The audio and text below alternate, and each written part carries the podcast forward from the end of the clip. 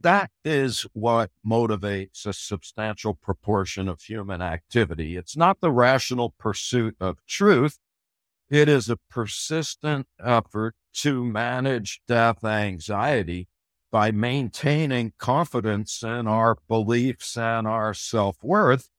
And because of that, whenever our belief in reality or our self worth are threatened, or whenever existential anxieties are present, that we will automatically engage in a host of defensive maneuvers to restore psychological equanimity. Hello and welcome to Planet Critical, the podcast for a world in crisis. My name is Rachel Donald. I'm a lecturer, a climate corruption reporter, and your host. Every week, I interview experts who are battling to save our planet. My guests are scientists, politicians, academics, journalists, and activists. They explain the complexities of the energy, economic, and political crises that we face today, revealing what's really going on and what they think needs to be done. This is a critical time for our planet. It demands critical thinking. Go to planetcritical.com to learn more and subscribe. My guest this week is Sheldon Solomon. Sheldon is a professor of psychology at Skidmore College, where he's been researching the effect of the uniquely human awareness of death on behavior. He's written books about this death anxiety. There was also a documentary made on his research, Flight from Death The Quest for Immortality. And he joins me today to bring all of these strands together. I am so excited to present you with this episode. Sheldon talks about the psychology of the Anthropocene, the psychology of the crisis, saying very quickly on in the episode that we are drenched in death right now, and that having death on our mind drives our consumption and our disordered behaviour, which, of course, is causing the climate crisis. We discuss the role of imagination in understanding the big picture, the link between death awareness and self awareness, individuality, the importance of re embedding culture in the here and now, how cultural beliefs are used to anesthetize death anxiety to manage it, and how the Western culture that we've exported around the world has the ironic effect of exacerbating that very anxiety that it's trying to solve. This is an episode about the fact that human beings need to learn how to die, and that in refusing to do so, we've become so dislocated, so isolated from ourselves, from our environment, we are causing our own death and the death of the very many species we share this planet with. This episode is littered with knowledge, with references, with insight, and with the warning that if we do not wake up and dare to dream, we will walk like zombies off the cliff. I hope you all enjoy the episode. If you do, please share it far and wide. If you're loving the show, support Planet Critical with a paid subscription at planetcritical.com. By signing up, you'll also get access to the weekly article I write inspired by each interview. Thank you to everyone who has signed up and is supporting the project. I'm a vehement believer in ad free and open access content, so Planet Critical wouldn't exist without the direct support of the amazing community. Thank you so much to all of you who keep the project going every week. Sheldon, thank you so much for joining me on Planet Critical. It is a real pleasure to have you on the show. Well, thank you. It is my pleasure also, Rach. Could you just uh, repeat what you said just before we came on air um, about what you were the two books that you're reading in your different classes, just to show you know the intersectionality of all of this work? Yeah, no, uh, uh, certainly I'd be delighted. Um, I was happy to be asked to uh, come exchange ideas on the, this podcast to begin with, just from the title of uh, the enterprise. I knew that this was uh, timely and important, and then when I went on and saw the people that uh, you've been uh, talking with, just previous guests on the podcast, I was like, this is quite amazing. Um, you're doing the same thing in your podcasts that I'm trying to do in my classes. So we're reading uh, the Ministry for the Future in mm-hmm. a class that I'm teaching about the psychology of the Anthropocene. And mm-hmm. we're reading uh, Ajit Varki's book on denial in my evolutionary psychology ventures. And uh, so, from my perspective, uh, I can't think of anything more timely and important. And I can't think of a more effective vehicle to disseminate mm-hmm. ideas widely and effectively than what folks like you are trying to do. I, I mean, to be silly, um, I like the work that I do. And what I tell people is if you're having trouble sleeping, I'll send you some of our experiments and that'll, it, there'll be non-pharmacological interventions for insomnia. Maybe it's interesting and even important work. Um, but the, right now, I think it's imperative that these ideas uh, be as widely distributed as possible to as diverse a group of humans on the planet as is possible. And my hope is that this is the best way to do it. I, am just, I'm not seeing any more just rich bodies of knowledge than on but podcasting kinds of ventures, so like mm. the ones that you're doing. So anyway, I'm delighted and eager to be here today. Oh, wonderful. You know, it's interesting. I was having this debate with a friend the other day. Um, he's a he's an engineer and a theoretician, and he was saying, "Yeah, but like you know, you don't you don't go out and do all of this research and you don't always you know have time to read all of the books you know isn't that quite isn't that quite dangerous then in sort of the information that you're putting forth and i said well unlike the anonymous peer reviewed system what i'm trying to do is like build relationships with people and then based on the relationship that i build with that person based on who they are as an individual who they are as a human being I will then establish, okay, I trust this person, I trust their expertise. So I'm going to build that into my understanding of the big picture and take it forward because I don't have time to go out and I'm not an expert in any one thing. And I see my role more as, you know, the person that jumps about the ecosystem trying to tie tie bits together and as you said try to communicate to a wider audience yeah well i, I like that I, uh, I don't mean this disparagingly but i see you as like a giant interneuron uh, making connections. And mm. of course, uh, uh, there is a, a, danger of being misled. But, but this is true in any domain. And uh, mm. there are two things that I think are advantageous. One is that uh, you have the insight and humility to recognize the possibility that you might be wrong or misled. And I mm. suspect mm. the integrity that if you discover that that's the case, that you're going to make that known to the people yeah. that you're serving. And then, well, my sense is that if there's anything that's just wildly discrepant uh, from reality, that that would be evident by just stepping back and looking at mm. all of the folks that you've been engaged with and perhaps just noticing that here and there is something that's glaringly out of line uh, with the mm-hmm. consensus mm. of the variety of people that you're appealing to. And so, yes, we're all underqualified to be making authoritative judgments about problems so vast that mm. uh, we need to begin by stipulating uh, that we'll never know the answers and that there's not one particular way to proceed. Um, but for me, that's just grounds for humility, uh, mm. not any justification to, uh, you know, withdraw from the doing what you're doing confidently and forcefully. Mm. Yeah, I think the the easiest sort of way for me personally to decide how and if to engage with people is if they say if anybody says they've got the solution or it boils down to this one thing immediately just like nope sorry this platform is not for you like the problem is uh, systemic and nice. everyone i speak to who i respect says that you know we just cannot focus on one single part. That's the whole point of what makes this crisis so complex. That's correct. Co- compounded by the fact that evolutionarily, we're kind of designed to just focus on one thing. Mm-hmm. Uh, you know, in other mm-hmm. words, I, I think, uh, you know, and here we're kind of wandering into um, mm-hmm. territory that you might have covered uh, with Ajit Varki in the Denial book. Most creatures uh, you know, we're designed by uh, billions of years of evolution to,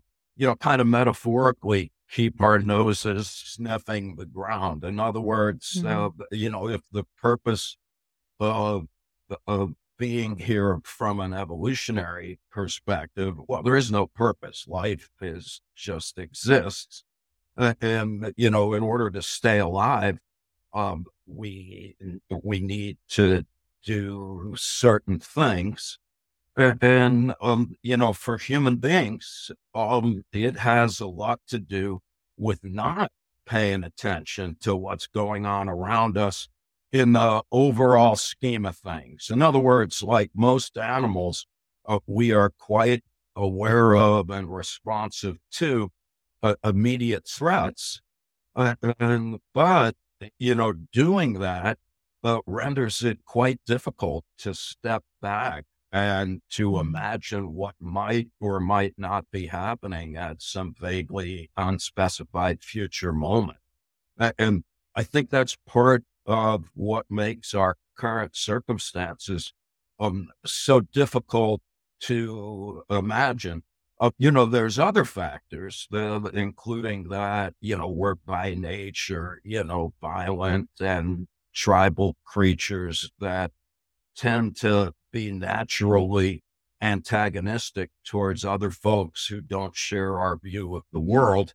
Uh, but just as kind of like a global statement of where we stand, uh, just psychodynamically, I think we're in an awkward position. On the one hand, you know, we've got this massive forebrain that at times allows us to step back, as you know, Daniel Kahneman won a Nobel Prize at Princeton uh, for his description of the human mind as being uh, two systems, you know, a fast automatic one that's intuitive and um, and that, that definitely keeps us alive, but is prone to error and confusion. And then we have this uh, what he calls slow thinking, a more mm-hmm. rational, detached, self-reflective uh, uh, mindset, and but this does, at our best, allow us to step back, to think rationally, to learn from our mistakes. Yeah, but that requires effort, attention, and, and knowledge. And so here we are, for the most part, at our best under optimal circumstances. We can, as human beings, step back and say the planet is in perilous condition um, it is a problem that we need to all solve at the local level while at the same time simultaneously recognizing our complete interdependence on every other person on the planet and that nothing of value will happen in the absence of but rather global structural change. Yeah, but that's basically um and, and again we quote know that. I think everybody, quote, knows that. And I think what's harder to understand is why it's so difficult uh, to get most folks to agree that this is the case and then to act on that knowledge in a responsible way. And uh, my view, based on our work, is that the reason is that uh, most of us, and this will sound uh, uh, derogatory and judgmental, but I'm going to include myself here. Uh, most of us, um, when um, existential anxieties are in the air, and right now we're drenched in death, you know, between the pandemic and the planet mm-hmm. burning and the political polarization and uh, uh, the, the, the massive instability of a global, um, uh, essentially uh, a, free market, capital based uh, economic system.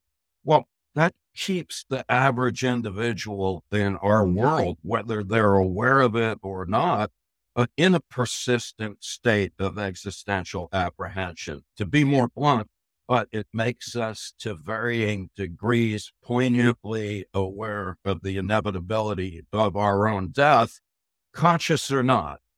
And, and what our research has uh, suggested is that when death is on our minds, even if you don't know it, we can flash the word death on a computer screen for, you know, 30 milliseconds or so, so fast that but you don't even know that you've been exposed to anything. Uh, and uh, when death is on your mind, um, it creates a, a host of undesirable consequences. Uh, for example, uh, when death is on our mind, uh, we really like people in our tribe, but we really hate and will even harm or kill people with different beliefs. Uh, when death is on our mind, um, we tend to be Oh, very attracted uh, to certain kinds of political leaders, and uh, that we would Oh, call charismatic or populist leaders. So Hitler gets elected Mm. Uh, saying that he's going to make Germany great again. And but and he was elected without Russian interference. And now, uh, with uh, the pervasive reminders of death in the air, uh, that we see populist regimes all over the planet uh, taking over. But then uh, this is problematic because there's a relationship between populist and authoritarian governments and resistance to effectively managing concerns about the environment. You know, when we remind people they're going to die, they deny that people are animals. They're more uncomfortable in nature. It turns us all into mindless consumers of money and stuff when we're reminded that Mm. we're going to die. If you like cookies, you eat more of them, alcohol, you drink more, tobacco, Mm. uh, you smoke more. And then finally, uh, when death is on our minds, that amplifies all pre existing psychological disorders. Um, and so, uh, if you're afraid of snakes, you become more afraid of snakes. If, if you're obsessive and compulsive, you wash your hands more and spend uh, more time uh, keeping yourself clean. If you're socially anxious, uh, you hide in the closet more.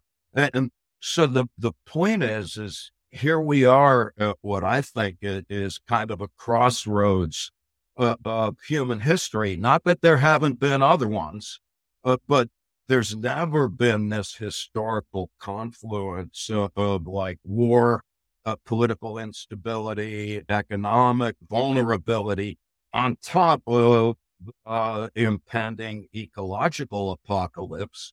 And so here we are, you know, just marinated in depth reminders. And uh, what we know from our research is, well, then that, that, that turns us into depressed, demoralized proto fascists plundering the planet in our insatiable desire for dollars and dross in like an alcohol, oxycodone, TikTok, twittering stupor. And this is um, not a great position to be in. Uh, this is the moment where it would be best as a species to step back and to collectively reflect on where we stand. And it's at the precise moment that we're least equipped to do that because it's well known uh, that when we are in a state of existential distress, that that essentially lobotomizes us. But then that that's what totalitarian leaders are great at. Hannah Arendt, the great uh, philosopher of yesteryear, in her book on the origin of totalitarianism, she's like, look, it's a it's a standard playbook. A populist leader takes over and they lobotomize their followers by infusing them uh, by by turning their fears into anger and directing towards an external scapegoat in order to deflect attention from the fact that they rarely care for their constituents and are exploiting them economically in collusion with corporate entities.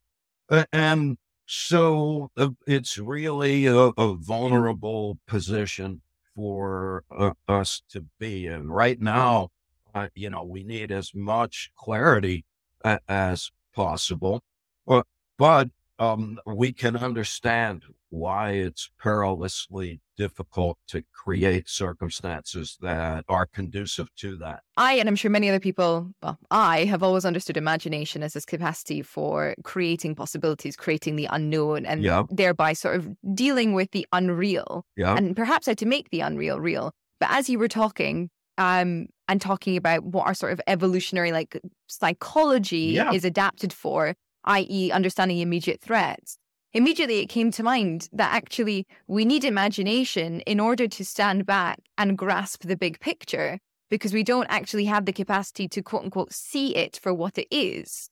It must be an act of imagination in concurrence with seeing reality. Yeah, absolutely. And um, I'm not sure what to add to that. That's quite brilliant. I, I like how uh, Otto Rank, who was one of Freud's disciples, and or Ernest Becker, the cultural anthropologist from whom our work is drawn, uh, always um, leans on Rank, who's like, look, only humans make the unreal real. I like that mm-hmm. little nugget. Mm.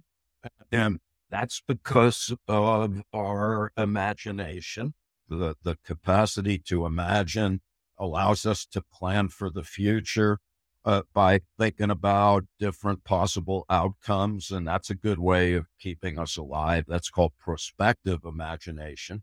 It also allows mm. us to fathom things that don't even exist yet and then to make them real, like Da Vinci mm. drawing pictures of helicopters uh, in the 1500s. And that's all magnificent. And, and I also like um, how the Danish existential philosopher Soren Kierkegaard uh, talked about imagination as it being uh, one of the things that uh, allows us to realize that we ourselves exist. Kierkegaard was like, You're so smart mm-hmm. that you know that you're here. Uh, we actually imagine our own existence, which we take for granted for the most part, because that's just the way that we're organized. I wake up in the morning and I often say to myself, um, I'm here I am. I woke up and I'm walking to my office and I'm like, wow, here I am walking to my office. And then I can even keep thinking, here I am walking to my office, thinking about that I'm walking to my office. And the point that Kierkegaard makes is twofold. One is, is that it takes a ridiculously sophisticated cognitive apparatus to render yourself the object of your own subjective inquiry. All right, English translation a rose bush is here, but doesn't necessarily know it. You know, a mm-hmm. raccoon is here, but doesn't necessarily know it. But we're here and we know it. And Kierkegaard goes on to point out that uh, if you're here and you know it, then you're going to necessarily experience two uniquely human emotions that he calls awe and dread, respectively.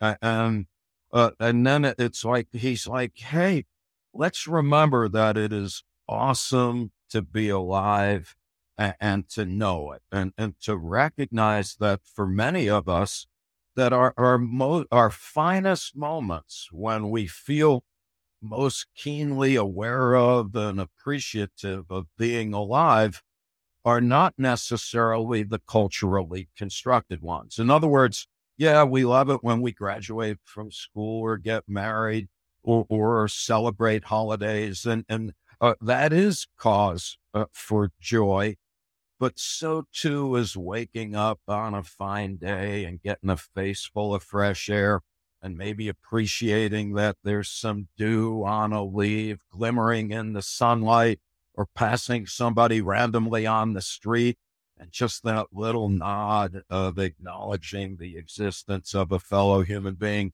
where you're just like, it was great to be alive, where we're just literally joyously wallowing in the spontaneous exuberance of life itself. And, and, I torment my students uh, over here to uh, get them to read James Joyce's book, Ulysses, you know, giant book. And we all have it on our bookshelves. Most of us keep it, uh, use it to keep our cars from rolling backwards on hills.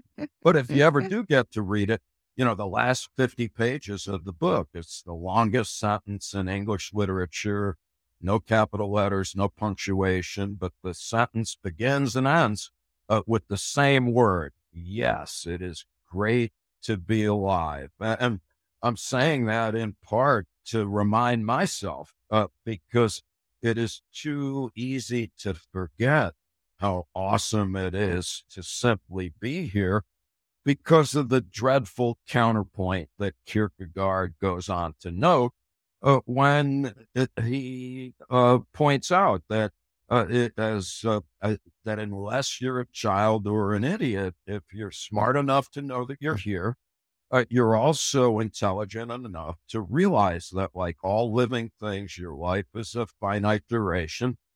that and you too will someday die. moreover, you realize that not only will you die someday, but your death can occur for reasons that you could never anticipate or control. And then finally, just to knee us in the psychological groin, Freud and other folks like him point out that we don't like the fact that we're embodied animals, just respiring pieces of defecating meat, uh, born in a time and place not of our choosing, uh, where we're here for an infinitesimally small amount of time before we're summarily uh, obliterated. And that, from the overall scheme of things, we're no more significant or enduring than lizards or potatoes. And the point mm. that we make in our work, based on the cultural anthropologist Ernest Becker, is that if that's all you thought about which in fact is the reality of the human condition. I'm going to die someday. I can walk outside and get hit by a comet or a plague. Uh, you know, I'm a breathing piece of meat, a cold cut with an attitude. Uh, and uh, I'm just not going to be here forever that we wouldn't be able to stand up in the morning. We would be so debilitated with tidal waves of existential dread uh, that we would literally be twitching blobs of biological protoplasm cowering under our beds, groping for rather large sedatives. And so this raises the question of, well, how is it do we uh, make it through the day? And from an existential perspective, uh, according to Ernest Becker, it, it's because of culture, uh, which is defined as humanly constructed beliefs about reality that we share with our fellow humans that minimizes death anxiety by giving us each a sense uh, that we're persons of value in a world of meaning. Uh, well, cultures provide each of us with an account of the origin of the universe, with a prescription for how we're supposed to behave while we're here, uh, with some hope mm. of immortality, either literal or symbolic, uh, for those who behave in accord uh, with cultural dictates. And, and, so, according to this um, uh, uh, perspective, whether we're aware of it or not, uh, we spend most of our moments trying to maintain confidence in our culturally constructed belief systems, as well as faith in our value, uh, which for Becker and for what we call terror management theory is, is essentially self esteem. And that that is what motivates a substantial proportion of human activity. It's not the rational pursuit of truth. It is a persistent effort uh, to manage death anxiety by maintaining confidence in our beliefs and our self worth. And because of that, whenever our belief in reality or our self worth are threatened, or whenever existential anxieties are present, that we will automatically engage in a host of defensive maneuvers uh, to restore psychological equanimity. And so that's why I, I mentioned earlier in our research when, when we ask people to imagine themselves dying, sometimes we just say, Hey, uh, what are your thoughts and feelings about your own death?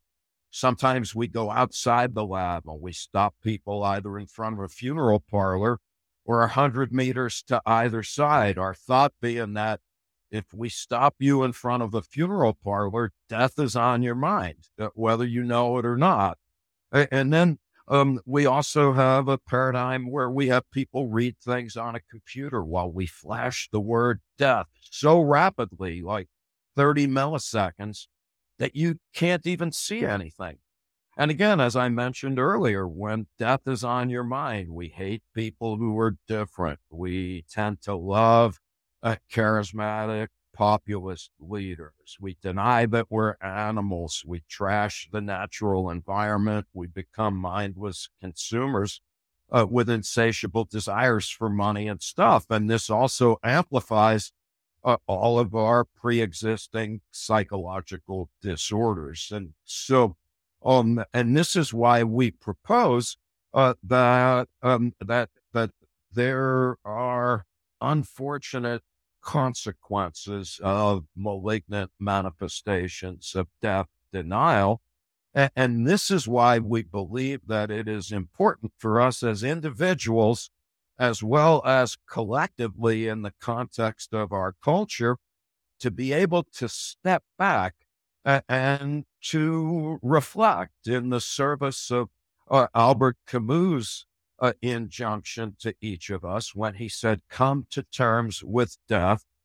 Thereafter, uh, anything is possible. And what that suggests to us is two different simultaneous routes uh, to managing death anxiety. One is uh, for each of us at the very personal level. Um, uh, you know, ever since there's been people, um, uh, most religious and philosophical traditions uh, emphasize the that you have to learn how to die in order to be able to know how to live. I like Abraham Lincoln on our side of the pond, the only Republican that I've ever voted for uh, in America, when he said, uh, It is not the years in your life, it's the life in your years. And and I like that. Mm-hmm. And I like it like the Tibetan Book of the Dead or Socrates saying to philosophize uh, is to learn uh, how to die. And we can see right now uh, throughout the world uh, that there are lots of efforts to help us move in that direction. And so for most of human history, it was in the context of our religious belief systems that uh, we were assisted as individuals uh, in our personal quest to come to terms with our own mortality. Uh, but we're seeing those um, the, the, those social forces expand uh, into the secular realm, and this is not to denigrate religious efforts to assuage uh, death anxiety, but uh, we're also seeing like death cafes, death positive movements uh, throughout the world, just spaces uh, where people can get together and talk about their own concerns uh, about their mortality.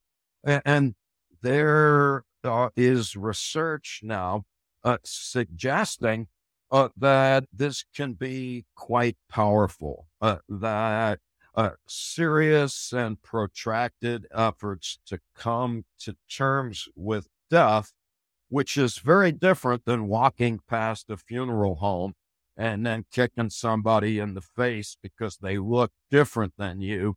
Uh, that that does uh, have uh, really beneficial effects in terms of rendering us uh, happier and more pro-social. And, and so, from positive psychology right now, uh, we have bodies of research saying that uh, when we're at our best, when death anxiety uh, is managed in a mature and effective way, uh, then that increases our sense of awe that life is just awesome. And that in turn, when we're awed by life, that makes us more humble, not self deprecating. It just makes us acknowledge that we are relatively inconsequential specks of dust in the overall scheme of things, but we're not isolated and disconnected specks of dust.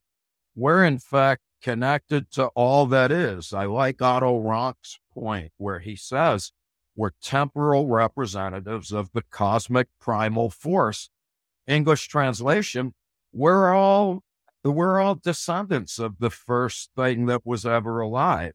Yeah. And that makes us related to everything that's ever been alive and everything that's now alive and everything that will be alive.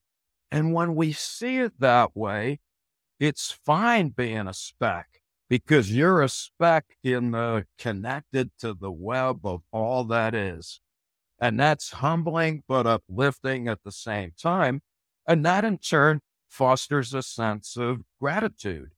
and uh, and I, am preoccupied with that right now because any of us that slept in a bed last night and had lunch yesterday, uh, we should be extraordinarily uh, grateful yeah. to be alive. And so, at the personal level, uh, I think we can and should make great headway coming to terms uh, with our own mortality, uh, noting that when we go in that direction, and existential anxieties are aroused, yeah, we're more apt to become uh, awed and humbled and grateful, uh, you know, rather than narcissistic sociopaths wanting more money and stuff as we're out to kill everybody uh, who looks different than uh, the way that we do, right? But at the same time, uh, we also have to make headway uh, as entire cultures. Yeah. Well, let, let's talk about uh, the particular culture that seems to be, Good. yes, particularly um, responsible for the amount of sort of damage in the world right now. Yeah. Um, because this to again to tease out some uh, some of what you're saying. So death death anxiety sort of uh, propels us um, and with experiencing death anxiety the only way to combat it is to create cultural beliefs that allow us purpose and and values. Otherwise we'd all be hiding under our beds all day unable to move. That's right. This is much like what Ajit Varki says so death but death awareness demands a sense of self awareness. Yes. Right. There cannot not be a sense of that one is going to die without one being a one. That's right. Um, and that is exacerbated by individuality. But it seems to me then the part of the problem could be that the cultural beliefs that are um, propounded by Western culture in order to manage our own anxiety is that of individualism. That's correct. And so we are very much propagating the very thing that drives our own death awareness and, and anxiety. And that seems to be because you said um, that um, maintenance and cultural beliefs is a way of managing death anxiety, and it sort of it restores psychological equanimity. But what we are seeing all around the world is that this culture that we have exported globally is causing huge psychological distress to everybody. So is that because it exacerbates the very thing which we normally use culture to try and manage yeah, and get through? That would be my view. Uh, and to mm. be annoying, I, I just call it anal cranial fusion that we subscribe uh, to a, a worldview that we're now inflicting on the world around us that ironically, and you, you put it uh, in an awesome and eloquent fashion, um, it is a worldview created to mitigate death anxiety that has the ironic effect of not doing it very well and at the same time has created physical conditions that will surely, if left unchecked, uh, render the planet unfit yes. for human habitation. And it yes. comes down uh, to our veneration, almost worship uh, of the individual uh, and mm-hmm. uh, which again turns out uh, to be highly problematic to the individual. Uh, that's what fosters the pervasive sense of alienation and disconnection that pervades the West. Our rates of depression are 10 times higher uh, than they were uh, after World War II. And so, getting back to individualism just for a second, uh, mm-hmm. and not to go all like academic but this is important. Everyone in the West, whether we know it or not, are, are followers of John Locke, the dead Scottish philosopher, who in 1690, in his second treatise on government, he said there's no such thing as societies in nature. There's just individuals who pursue their best interests. And and that in an ideal universe, there wouldn't be societies. There would just be rugged individuals staying alive. And then Locke said that, but the reason that doesn't happen is because if that was the case, we would be in a perpetual state of war. Like if I'm hmm. hungry and there's an apple tree uh, a mile away, well, I could walk a mile and grab an apple, but if somebody I don't know is sitting 10 feet away uh, with an apple that they picked, why don't I just grab a rock and crack their fucking head and grab their apple instead? Uh, well, I might do that, but that would piss them off. And their people may then grab many rocks and pound my family into a pulp. And, and that would just lead to an ongoing state of war. So what Locke said is we voluntarily relinquish the freedom that we have in nature in order to join civil society. And the sole function of government is to protect our property. And we do that by warding off foreign invasions and by maintaining domestic tranquility.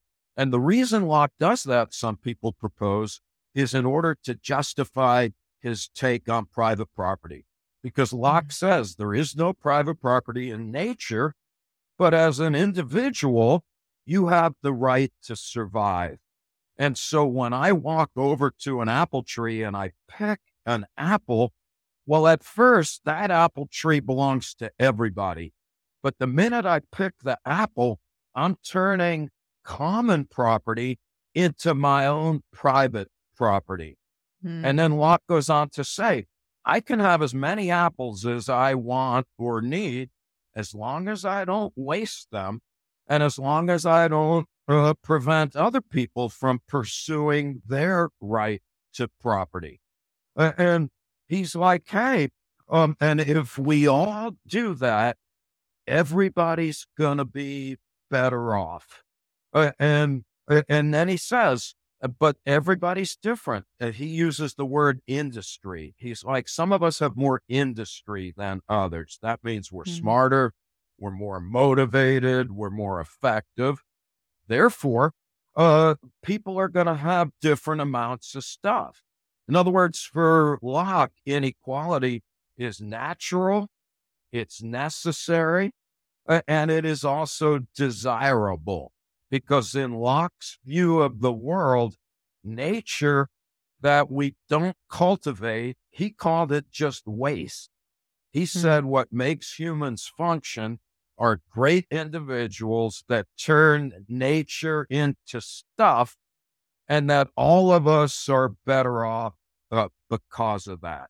Mm-hmm. Right. So to make a short story long, uh, this is one of the few ideas in the social sciences that is unambiguously incorrect. In other words, this is mm-hmm. one of the stupidest, stupidest ideas in the history of claims about human nature. No psychologist or evolutionary types take that seriously. There is no mm-hmm. solitary primate. The last solitary primate was like the lemur 60 million years ago. And, and yet, that's what Americans and other folks in the West, they still believe that uh, to this day. And so Margaret Thatcher, uh, on your side of the pond, she said there's no such thing as society. Milton yeah. Friedman won a Nobel Prize in America in the last millennium saying the same thing that we just have individuals pursuing uh, their own interests. So, my point, getting back to your question, is that this is a world view uh, that is based on an erroneous set of assumptions about human nature and uh, has catastrophic psychological as well as ecological effects. It's it, it's catastrophic psychologically, uh, as a Harvard philosopher Michael Sandel pointed out in a great book, The Tyranny of Merit. He's like, look, w- we live in societies where we're trying to be good humans. We're like everybody has a chance. And so you go out and do your best. And if you don't have a, uh, as much money uh, as Elon Musk or, or, or, Jeff Bezos? Well, that's because you're stupid and lazy. And we're stupid or lazy. Moreover, we only regard people highly in today's world if you're the absolute best at what you do. In other words, in a meritocracy, if I'm the second richest person in the world, well, I'm a failure. Ditto for every other category. Well, think about that, Michael Sandel says. That means in our world, in every category, n minus one people are, are failures. And hmm. he's like, oh, wow. Uh, most of the people in America are either depressed or enraged. And, and Sandel is like, yeah. well, how could it be otherwise? Moreover, in these same cultures, we teach our kids uh, to passionately pursue unattainable standards of value. So uh, basically, we say to, uh, we'll do this in a gendered way just to be annoying. We say to males, uh, look, unless your penis is bigger than a phone pole, then you need a shit ton of money. And if you don't have it, it's your fault. Mm-hmm. And, but the point is, is that there is no economic mobility in the United States. If you're born in poverty, you're going to end up there. You're more likely to get out of poverty in Bangladesh than you are in America. For women, it's even more challenging because now we have like equal rights. And so females are expected uh, to be just as successful as their male counterparts, despite the glass ceiling that prevents them from actually achieving that. Mm. And then on top of all of that, we have these gendered expectations. If I can't floss my teeth with you, uh, you're too fat. Um, if you're older than 25 or 30, you're too old. And so, wow, here we are living in a world where we're teaching our citizens to strive for that which is unattainable and which is a suicide for psychological despair. Right. Moreover, at the cultural level, uh, we have become victims of uh, a, a system that is ultimately based on the pursuit uh, the infinite pursuit of a worthless abstraction. In other words, mm. basically, uh, our world um, is based on the idea that our measure of success uh, is uh, is framed in terms of money, uh, uh, gross domestic product, or whatever quantitative number we use these days. and yet, as they point, as people point out, or uh, money has no intrinsic value uh, whatsoever. Uh, you know, it could be a feather, it could be a rock, it could be a coin, uh, and yet, yet uh, what gives it its value is our mutual consent. All right. Well, here we are. We live in a world uh, where, uh, again, speaking from the United States, about a third or so of the children in the United States go to bed hungry. Was it because we don't have enough food? No, we pay farmers not to grow food in order to keep the prices artificially elevated in order to maximize profit. I think even a third grader should recognize, or even a six year old, that that's backwards. We have enough yeah. reality, but we don't have enough money. Uh, moreover, uh, we're in a world right now where the planet is melting, uh, and the people who run Earth are pointing out that they would like to fix it, but because it's not profitable. But mm, they are unable to do so.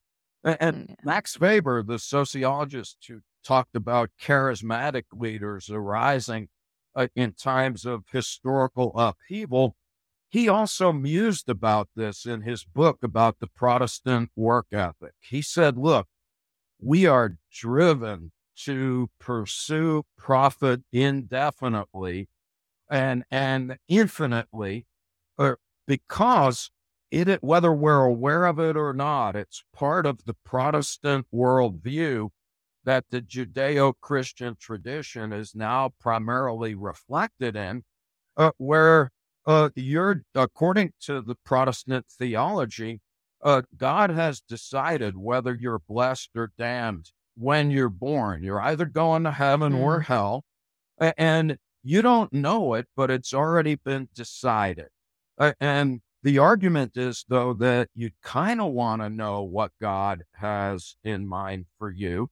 And so we can get a hint of God's um, inclinations towards us by how much money and stuff we have while we're right. here. They call it prosperity theology. And, and so the more money and stuff we have, uh, the more that indicates that God is shining his light upon us. And, and Weber's point is that even people who don't think that they're religious, they're just ardently devoted to maximizing profit, that they're still psychodynamically beholden to that assumption. And that is that uh, stuff equals divine grace, equals protection from reality in the service uh, of not dying.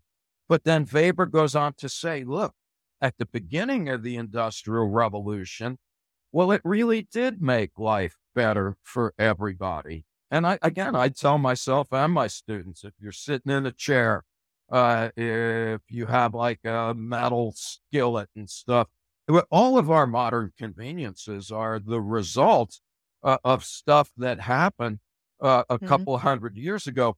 But then Weber says, look, but but at first, this kind of industrialized and increasingly globalized economy, uh, that the economy worked for humans.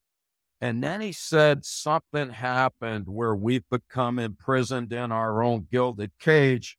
And now we are, as Karl Marx put it, fleshy cogs in a ginormous metal machine where whether we know it or not, we're like inebriated hamsters on methamphetamine, uh, just sprinting aimlessly on the hamster wheel of life uh, in, again, mindless pursuit of money and stuff, mistaking that for genuine, meaningful activity. And Weber said, I don't think we will stop until the last lump of fossilized coal has been burned. And I, and I was like, holy crap. That put me metaphorically in need of PTSD intervention yeah. for a few years because he saw this coming. And here it is uh, right now. You know, again, on my side of earth, we've got uh, uh, politicians that are doing everything that they can to make it illegal uh, to uh, address our environmental concerns. Uh, and the same thing in Europe, like in Amsterdam, uh, in Holland, they want to fly less planes this summer in order to reduce carbon emissions. Now, that's the government. All right. But of course, the people who fly the planes, uh, they're like, that's not good for business. We want to fly more planes. And so to get back to the, the point that we started, uh, I, am with the people like Naomi Klein uh, who write books talking about uh, we're at an inflection point. Uh, we have to choose. Is it going to be people or, or profit? And mm-hmm. if we remain devoted uh, to an economic system that is based on the assumption that the world has infinite resources and that infinite growth is desirable, um, uh, that uh, we're going to be in great trouble because that's not a defensible assumption. And, so I think points out sorry. if we keep going that way, uh, then people will be eradicated in relatively short order. That's not bad for yeah. nature. The jellyfish and the cockroach will be fine, but not great for us. So uh, this is I think, where we st- Sorry, Sheldon, okay. to interrupt. I think what's interesting in what you're saying here is to take it all the way back to the beginning of this conversation when you talked about Kierkegaard. Yep. And Kier- Kierkegaard, Kierkegaard, and um, Kierkegaard saying that you know we have an awareness of being here. We are here and we know it. Yeah. It seems to me that actually, actually, there is no real sense of here. Yeah. Um, and that speaks also to this prosperity theology that you were discussing. Yeah. Um, there isn't that because this is what I think about all the time. Like, how can we be so divorced from our environment? How can how can leaders continue to make such terrible decisions um, that are completely misaligned with what we actually need? There doesn't seem to be a sense of environment of what we are within an environment. And you were just talking about our economic system and our sort of social organization and the psychology behind that. Well, you know, right now, our economic system seems more real than even the planet itself because th- how we interact with one another is through trading essentially on you know th- with our monetary system i can go into um, a store and not speak to the person who is providing me with something i need because there is no need for trust because the interaction is going to be checked and balanced um, on a, a digital trading platform, essentially. And so the interaction of this sort of fake, well, fake, this digitized system that represents um, relationship becomes more real than the relationship between that person and I because we do not get, engage as if we are members of the same community.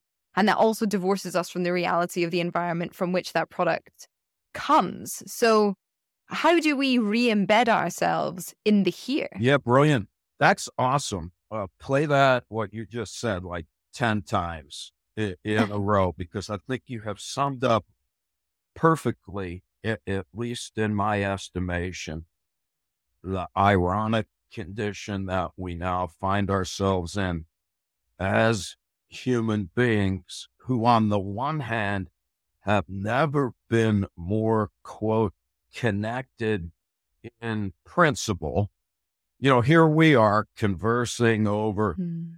thousands of miles. And I do think ultimately that's going to be critical for helping humankind uh, progress personally and interpersonally. On the other hand, it, it has reduced us all, whether we're aware of it or not. First of all, we're all victims of the Cartesian dualistic tradition of separating the mind and body. So let me yeah. just start out uh, by saying uh, that uh, we in the West uh, are already in trouble. This was something that Martin Heidegger, the German existentialist, pointed out is that we have a, a really deranged view of people in the West. And I like how he put it. He's like, we talk about human beings where being is a noun. And, and he's like, yeah, mm-hmm. that's because we're passive entities. Descartes, like, I think, therefore I am, after he just doubted away our bodies. In other words, the yeah. whole Western philosophy is based on the idea that the only thing I can't doubt is that I doubt, and that we're essentially thinking things, disembodied minds surveying the world around us from an exalted vantage point. Well, that's already alienating and disconnecting. Heidegger's point is that that has nothing to do uh, with our the way we actually come into the world. We're hurled into the world already dynamically engaged with and connected to everyone and everything around us. And we therefore need to understand what it is about the Western way of life uh, that undermines what is in fact our biological inclination, and that is to be uber social, uber cooperative, hyper friendly mm-hmm. creatures vis a vis the other people that we live with and interact with. Yeah, but herein lies the problem in modernity. We live by ourselves and interact with nobody. we, our world has become so technologically adroit that it has created the impression that we're autonomous individuals who need no one. Uh, if I want something to eat, I yell into my phone and the Amazon drone flies through my window a couple minutes later. Well, I haven't seen anyone. I haven't talked mm. to anybody. And here I am enveloped in my virtual world to the point where I'm driven to despair when I go to a restaurant and I see young people at a table pretending to have dinner together. But the fact that they're in physical proximity means nothing when their faces are, uh, are focused on their phone. And then I find out that they're texting and, uh, and I'm like, well, who are you texting? They're texting the person across the table. What? And I'm like, you know what? Uh, I want now, uh, you know, now I know why Nietzsche said that consciousness is the most calamitous stupidity by which we shall perish someday. We we have uh, become disembodied, disconnected, alienated, isolated individuals desperately yearning for that which is unattainable. And I do think that part of it is the result uh, of the prevailing technology. Noting that hmm. technology is mm-hmm. neither good nor bad, uh, and that mm-hmm. what can mm-hmm. be used in some circumstances uh, to our benefit has generally become, uh, you know, lobotomizing and emotionally problematic for most of the individuals. And so I like Silvia Benso's a, a philosopher um, from Italy, uh, but she now practices in the United States. And she has a term, uh, and she calls it embodied wisdom. And yeah, her point is it's time to climb back into the here and now uh, and uh, and that that means that we have to be reintegrated with the carcass in which we reside, reconnected uh, to our fellow humans in the context of the natural environment that has spawned us. Uh, and uh, there's a recent book. I'm going to mess it up. It's called An Inconvenient Apocalypse. Have, have you heard? Yes. Yeah, yeah, yeah. I'm reading it. I've got those guys booked in for an interview. Good. Tell them I love mm. them. I'm reading that. They're in my course also. And, and I, I, love when they say that we're a species out of context. They're like, mm. wait a mm. minute. You know, we tend to judge everyone and everything against our world.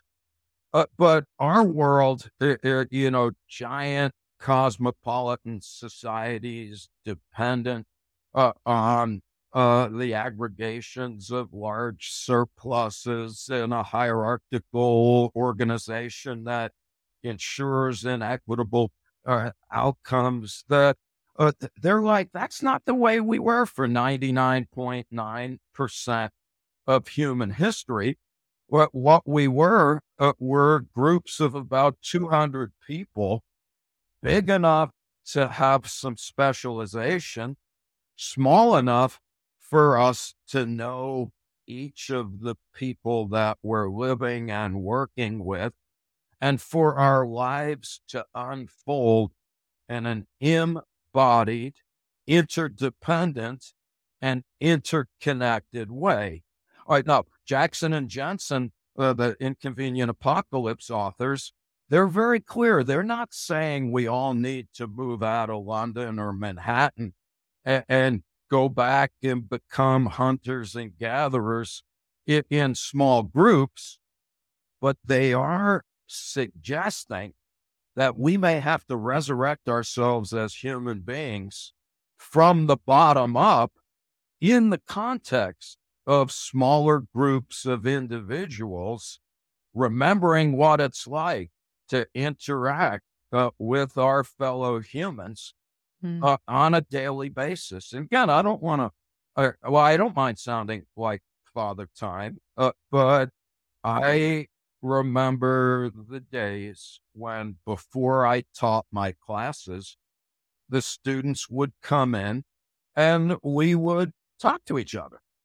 Hmm. Now the students come in with their headphones on, staring at uh, their screens, not even looking at, each other. They don't even know each other's names because even when we're surrounded uh, by our fellow humans, we're behaving as if we're surrounded by six million people or whatever in Tokyo. So back to Jackson and Jensen, they're like, well, uh, wait a minute, uh, why not get back to any kind of groups, be it a local government group or, or even a local football league? It's like, let's just get back to reality, embodied humans, uh, again, interacting with fellow humans directly. I, I, tell my students, throw your phone in the toilet, uh, look, look, at a human, point both mm-hmm. your eyeballs in the same direction. We need to remember that because I, I, I know I'm getting shrill because I am. The average American child has their face in a screen more than their face facing other humans. Uh, yeah. If yeah. go out to California, to Silicon Valley, to the people who invented this technology, uh, they don't let their kids anywhere near it. They understand mm-hmm. that it's debilitating psychological heroin that, despite uh, its virtues, uh, is extraordinarily eviscerating, both intellectually as well as emotionally. I think, you know, no wonder we're not experiencing any awe that's because correct. Because we're not experiencing one another. We're not there, experiencing nature. There you go. That's correct. Mm. And the argument, and here I don't want to get too political, except that I think that we need to have to at some point. And so, right now in the United States, we're really polarized, and yeah. uh, there are people, and they they're they're like, oh, we it's terrible when people are woke. I don't know if that term is uh, is bandied about on your end of things. Oh, yes, by okay. ministers. Okay, so, and my point, and I don't mind being annoying, is like this idea of being woke has a long history in Western history. Uh, Plato used it in the allegory of the cave, where he described the average person a- as sleeping on the bottom mm. of a dark cave. And he's like, we, you got to wake up and, and, become enlightened.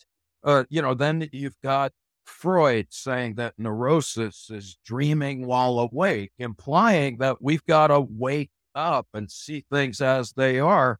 Uh, in Ulysses, uh, James Joyce says, history is a nightmare from which I'm trying to wake.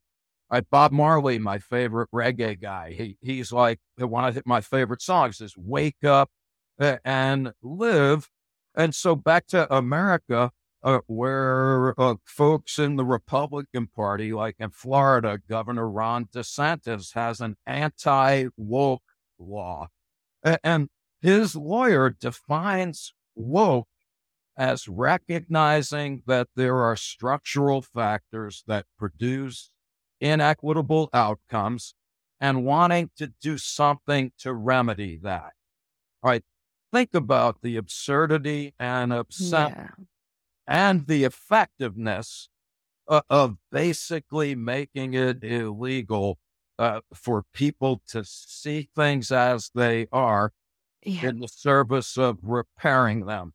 Uh, we now are outlawing books. The state of Missouri this week, uh, their state budget uh, cut all funding for public libraries, zero dollars uh, for reading. And so uh, we now live in a world where there is extraordinary pressure to keep people lobotomized uh, mm-hmm. by ensuring that they're too busy, too angry, too afraid uh, to recognize that we are momentarily imprisoned in a way of life that again, not to be, we don't want to be simple minded. It's a way of life that did make things better for lots of us. And uh, again, even Karl Marx said uh, capitalism is great to a point, to the point where we have enough technology uh, to distribute resources uh, in an equitable fashion. And, and when you talk to the inconvenient apocalypse folks, they will make similar claims on behalf, ultimately, uh, of the need uh, to tweak our global economic order. Now, again, this is not to say, oh, we need to eliminate money or that market economies uh, are by their nature uh, problematic. Uh, that's really not the point. The point is, is that there's no evidence whatsoever uh, for the claim uh, that unregulated markets where people are encouraged to acquire uh, as much as they want, that that will inevitably make life better for everybody. Huh? Well, I mean, even the economists, sorry, sorry to jump in, but even the economists that created these theories called for regulation. Friedman, Hayek, they all said that the market will sometimes have to be regulated. Well, there you go. Like it's a story that's gotten out of control, Good. the unregulated market. So, so, and again, awesome. So I that's what I say to my conservative friends. Why don't you actually read Adam Smith, who said that mm-hmm. there are mm-hmm. some things that can't be done for a profit? And he said education, yeah. public health, and infrastructure. And he said the government should do that. Hayek, you know, who's considered the biggest proponent of free markets, he said it won't be long till we get to the point where we have so much technology that things that we used to sell, we should be able to give away for free as public yeah. goods.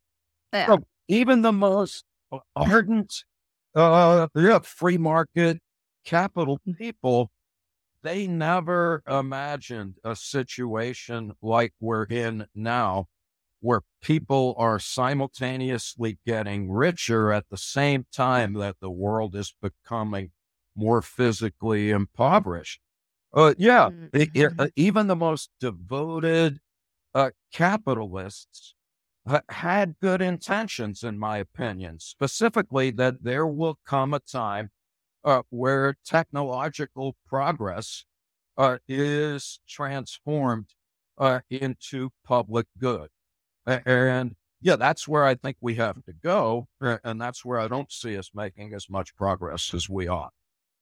Well, I mean, if to take it right back to your research, if the main drive for people to advance technologically is to generate profit for themselves yep. in order to manage their own death anxiety through the cultural belief system that we've been you know forced to, that we've adopted or or propagated um, for decades or hundreds of years. Then then it may, then then we will never get there. Right. We just we just can't get there in this current story. There you go. Uh, I, again i love how you put it and you're making uh, you're putting it better than i but yeah we cannot be deaf denying culturally constructed meat puppets tranquilized by the trivial and have anything yeah. good result. We need mm. to, and again, I'm, what makes me optimistic is I'm, we're not uh, lobbying for a radical alteration of human nature, which is unlikely and perhaps mm. even undesirable.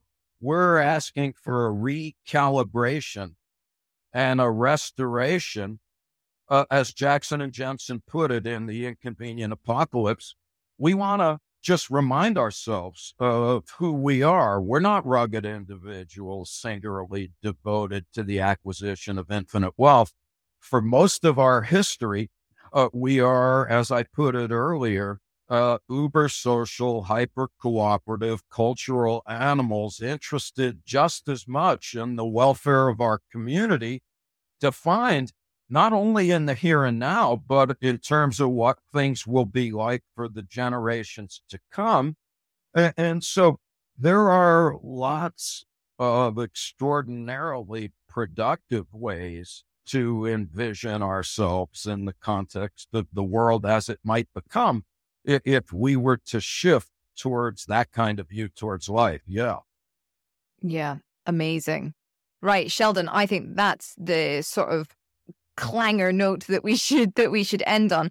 What an extraordinary trough of information and theory and insight and possibility you've given us today. Thank you so much. My, My final question for you is who would you like to platform? Yeah. So um, I, hmm. I want to lobby for, uh, uh re- well, relative to me, uh, a young professor. When I say young, I think he uh, finished his graduate school work in like 2009. Uh, mm-hmm. James mm-hmm. Rowe uh, is a, a professor. Uh, I'm going to screw it up. He's at the University of Victoria in Canada. And I believe he's his background is in political science, but he also has an awesome background um, in Buddhism and in existential psychology. And, and he wrote he just wrote an amazing book that's about to be published um that, that it'll be published in a few months autumn 2023 and the book is called radical mindfulness why mm. transforming fear of death is politically vital and it's really i i, I hope that uh, that you'll contact him and that um, he'll agree to hang out because his argument is that we've got the existential types like me uh, emphasizing uh, the importance of understanding the pervasive role of death anxiety uh, uh, in life in general. And then you've got all of these other folks uh, working um, in just like working in reality, trying to make the world better uh, you know, be it through NGOs or, or efforts to get into politics or, or even like people that are in like the mindfulness and, and Buddhist um, the, the way of things. And James's point is that uh, I think that everybody needs to start to get together and, and to exchange ideas. That the existential mm-hmm. types like me that are trying to help individuals feel better about themselves, let's say like through mindfulness and stuff like that, that we're missing the point unless we also simultaneously recognize that no amount of individual benefit is going to change anything in the absence of wholesale structural reorganization of institutions that have adverse effects on the people within them mm. and but that the people who are actually trying to change those institutions they don't adequately recognize how tough it is because of the role of death anxiety in making people cling tenaciously to them. And yeah, and it's a lovely book, and it's also making an important point, which is uh, yeah, we need uh, we need to figure out ways just pragmatically uh, to foster conversations between uh, the people like me that spent the last 40 years pretending to help people by hiding in my office and writing books rather than ever seeing a person and the people that are out on the streets every day doing good that yeah. there's a lot of benefit uh, to mutual exchanges and yeah i think that that's uh, a fine way of thinking about things and I, I really enjoyed james's book so that's what that's who i would recommend. Oh brilliant i will definitely contact him. Sheldon thank you so much for your time. Yep thank you it was awesome if you want to learn more about Sheldon's work, I've put links to everything over on planetcritical.com where you can subscribe to support this podcast and read the weekly essays inspired by each interview. If you liked this episode, leave a review and share it far and wide. If you loved it, support the project with a paid subscription at planetcritical.com. As always, thank you to the Planet Critical community who support the show and make all of this work possible. Thank you all for listening. See you next week.